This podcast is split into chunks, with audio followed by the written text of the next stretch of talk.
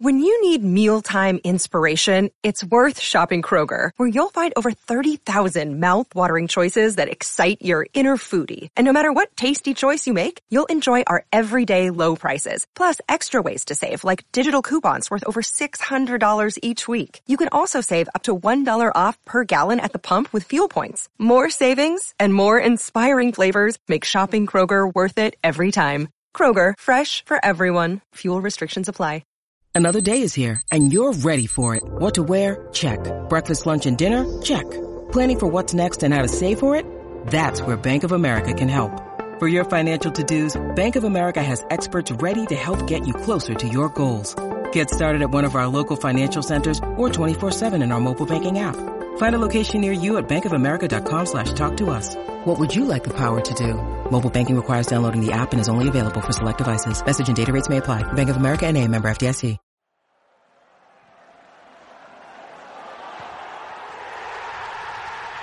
This podcast is a proud member of the Fan Hub 100. Football without fans is nothing, so we've partnered with Fan Hub to put fans first. Search Fan Hub app to play your part in the journey.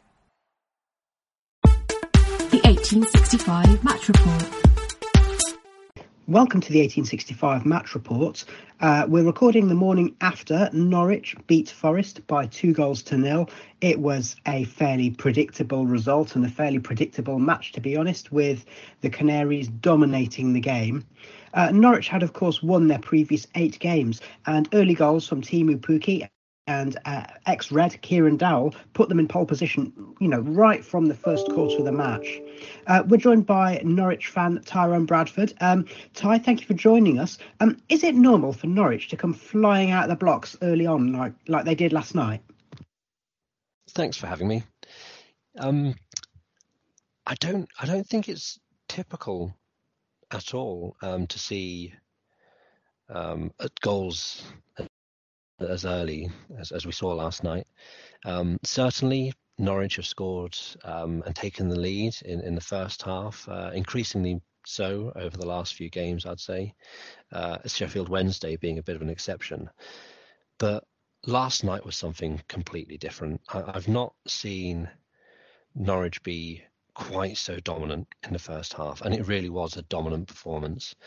Um, the the number of chances created um, was was above what I've seen uh, in in previous uh, games during the first half, and, and I think the pace we played at was was a much higher tempo than, than we've seen of late. It really did take the game to Forest. Those two early goals made it incredibly difficult for for Forest then to go ahead and get anything back from it. Um, so yeah, a bit of a surprise, but from a Norwich fans' perspective yeah, those two early goals really killed the game. Um, and you could tell which team's flying at the top of the league and which team's been in the doldrums for a while.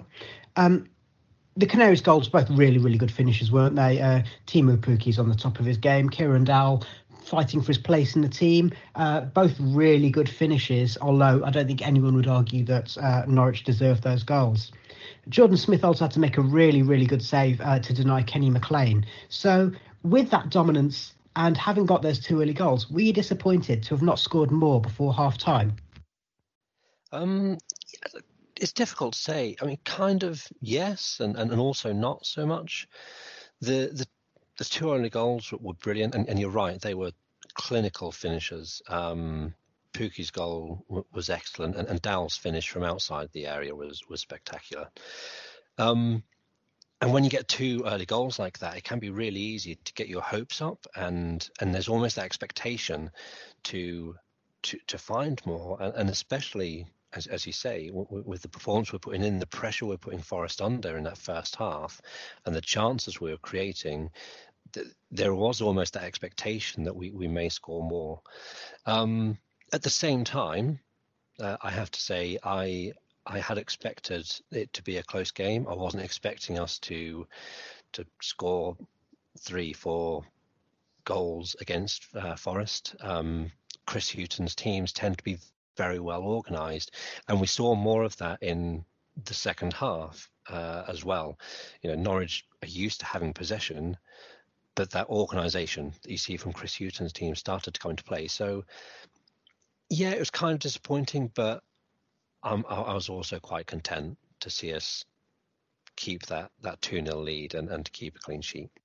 You mentioned about Chris Hughton's reputation for organising his teams. Um, I know he's not the most popular man in Norfolk for whatever reason, but um, yeah, I mean, the one thing you can say is he tends to get his teams into a style of play. Um, he's not actually that popular in Nottingham right now, to be perfectly honest. I think people have been a bit disappointed, and and so uh, the more optimistic Forest fans, myself included, are pointing out that at Brighton, his first season was literally just damage limitation. Let's get through the season. So there's hope there for Forest fans that actually, if we get through the season, then there, you know, there may be something better ahead. We hope.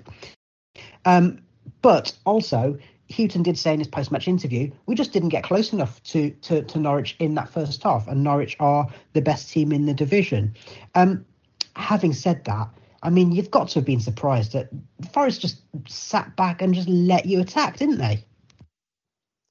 Um, unfortunately, yeah. And, and, being completely honest, it, it, did feel a bit like that during the first half, um, particularly during that first 20 minutes when it was almost like there was only one team who had actually turned up to play football.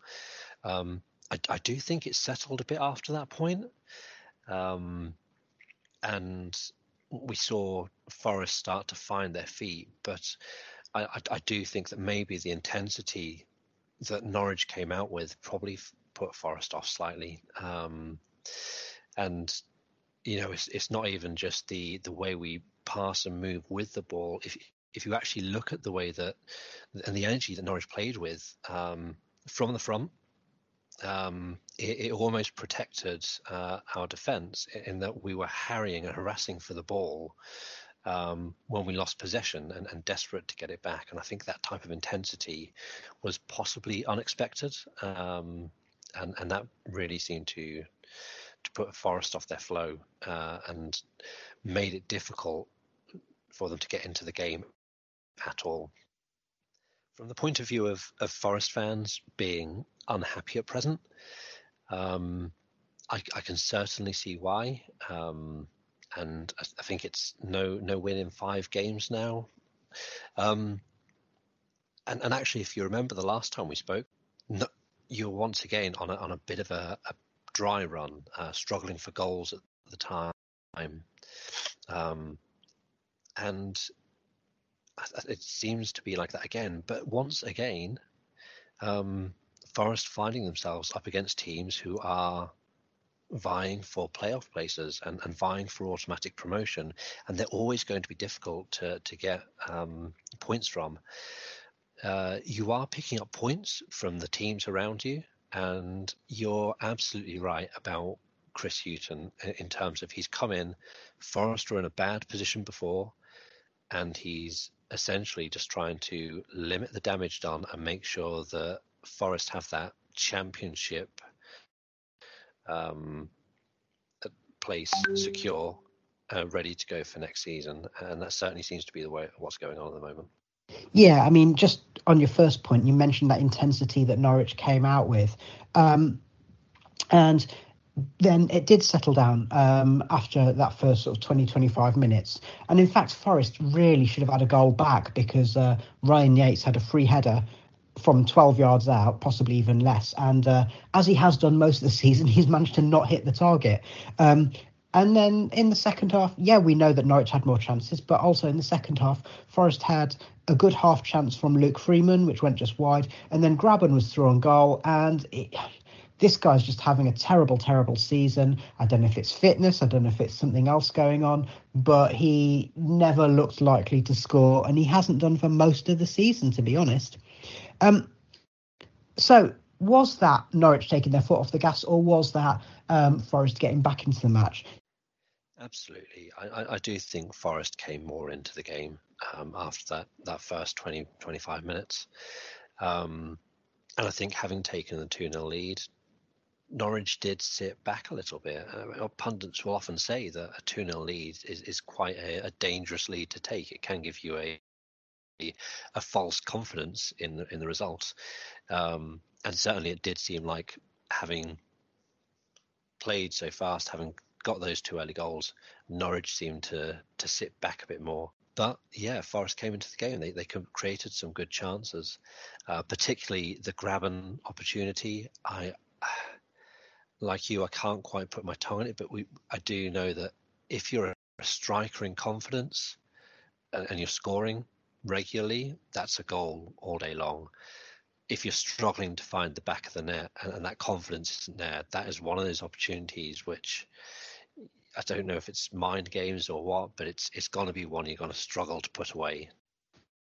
Going back to what you were saying just a minute ago, yeah, last time we spoke, you said Forest will will escape relegation.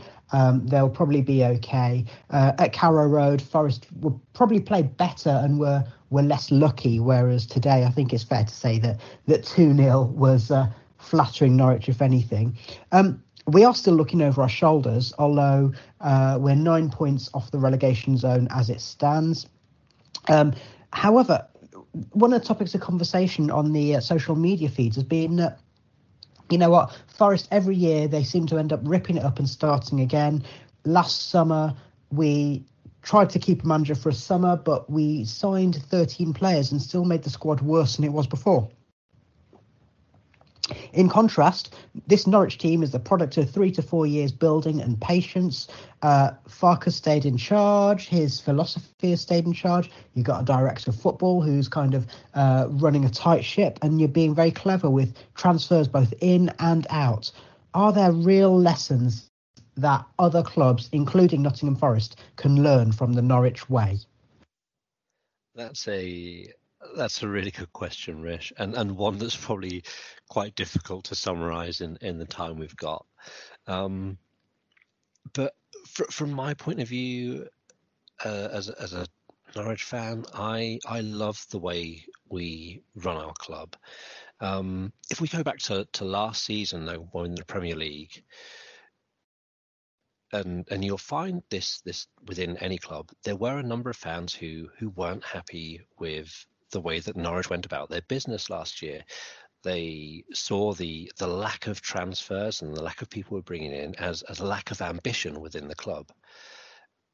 I I saw it as quite the opposite. I liked the fact that we were bringing through our younger players, and there's been a huge amount of work that's gone in uh, gone on at the club uh, to invest in our youth academy and to bring players through the club and to get them to bring them uh, into the first team.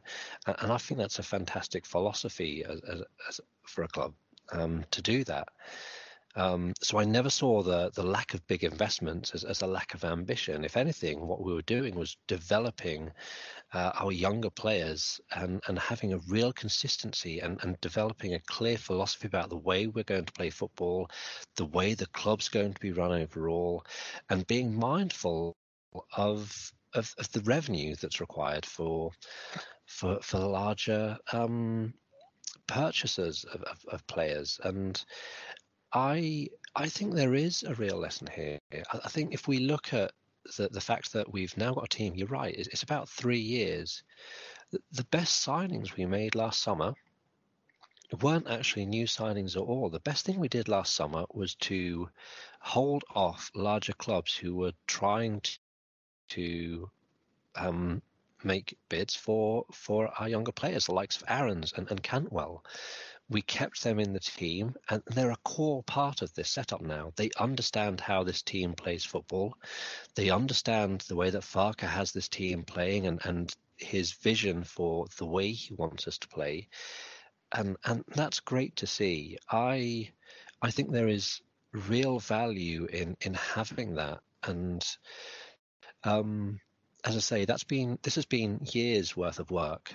Um, so there's definitely not a lack of ambition. There, there is definitely an ambition to to do things in in our way, and, and it is it, it is great to see. I'm I'm a huge fan of it. I like the fact we're not overstretching our budget. I like the fact that we're investing in youth, and and you can see the results coming through now through this season. Not Norwich looking great form, and, and you can't honestly say that would be the case if we had overstretched and purchased new players last year. We, we would would possibly not be where we are now. Thank you very much, Tyrone, for that really comprehensive answer. I mean, it's one of those things whereby you know you cannot underestimate any part of that strategy uh, the strategy in terms of signing players and who who stays and who goes also it's you know from where i'm sat you know todd cantwell probably did have a bit of a mad earlier in the season because he wanted to move to the premier league but keeping the manager in place and reminding him of the club's philosophy means that you know, he got over it. He's back in the team, and he knows his best chance of playing in the Premier League is in a yellow shirt next season. So of course he's loving his football. Um, just as importantly, I think knowing about when to let players go. So Ben Godfrey's gone. It's been a good move for all parties. Godfrey's playing in the Premier League. You've got Ben Gibson in, who's uh, you know as, as as good a Championship defender as you could wish to have. So I think you make a lot of important points there, and ones that I think a lot of Forest fans probably need to be reminded of those who are chasing instant success. Just finally, um, and once again, thank you for joining us. But just finally, do you think Norwich are going to hit the magical 100 point mark before the season is over? Just, just addressing your your first point really quickly. Um, I do think that's a message that not just Forest fans, not just Norwich fans, that there's fans at clubs across the country that that need to hear that. And and if we do look at Norwich this season, I, I think the results speak for themselves about the importance of, of having that consistency, uh, not just in your manager but in your team and your players as well. And and we can see um, that investment uh, that's gone into the club from from youth to that belief in the manager. We can see that coming to fruition this season. Um, I I never like to commit myself to these type of things, and I'd, I'd love to see Norwich reach that, those magical three figures. Um, and certainly with the form we're in, I don't think anyone will put it past us at the moment. We're, we're playing such good football. Um, but um, I, I want to evade that one. And thank you to Tyrone Bradford once again for joining us. Uh, we'll be back with a report after the Brentford match. Uh, st- stay tuned to your feed and thank you for listening.